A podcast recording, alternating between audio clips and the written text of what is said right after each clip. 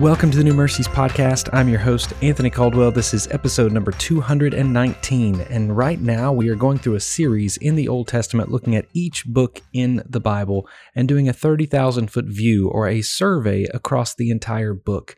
Each episode is devoted to one book in the Old Testament.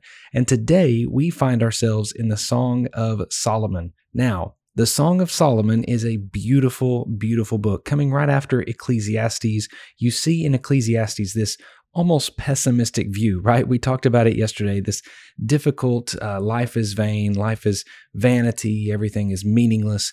And then in contrast, you start to read the Song of Solomon, which is the song of a husband and a wife, or a picture of Christ and the church and the intimacy that shows up, and how Solomon writes this, how Solomon dreams this up, how he pictures this beautiful woman that is his, uh, is absolutely refreshing, especially after going through Ecclesiastes, hearing that everything is meaningless and this is difficult and life is vanity and all things that we are doing come to an end.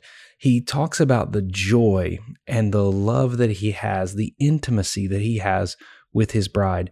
And I, am not going to give you a whole lot about this book. I encourage you to read it on your own so that you can see just exactly how this back and forth goes. The book begins with the bride just confessing her love to Solomon. She first talks about him and how she loves him. Then she talks about herself and how she views herself and how she sees herself. Then it goes into how he sees her and how he is just delighting in her. And it is a beautiful back and forth. She even talks about before chapter one ends when she thinks about him, how she thinks about paradise. She thinks about the greatest place, the greatest things in the world whenever he comes to her mind, when she sees him. As it continues on, the book is just this constant back and forth of this deep, deep intimacy. It's a book about a sexual relationship, but deeper than just a sexual relationship, it's about the connection and the deep intimacy that this husband and this wife share, which is the picture of Christ and his church. We have a deep intimacy with Christ. He knows us, He loves us, He loves every part of us. Those things that we see about ourselves that we say, This is my unlovable parts. He loves us still yet. He loves us greatly. We can read the Song of Solomon, and it can help us in our relationships here on this earth, especially with our spouses.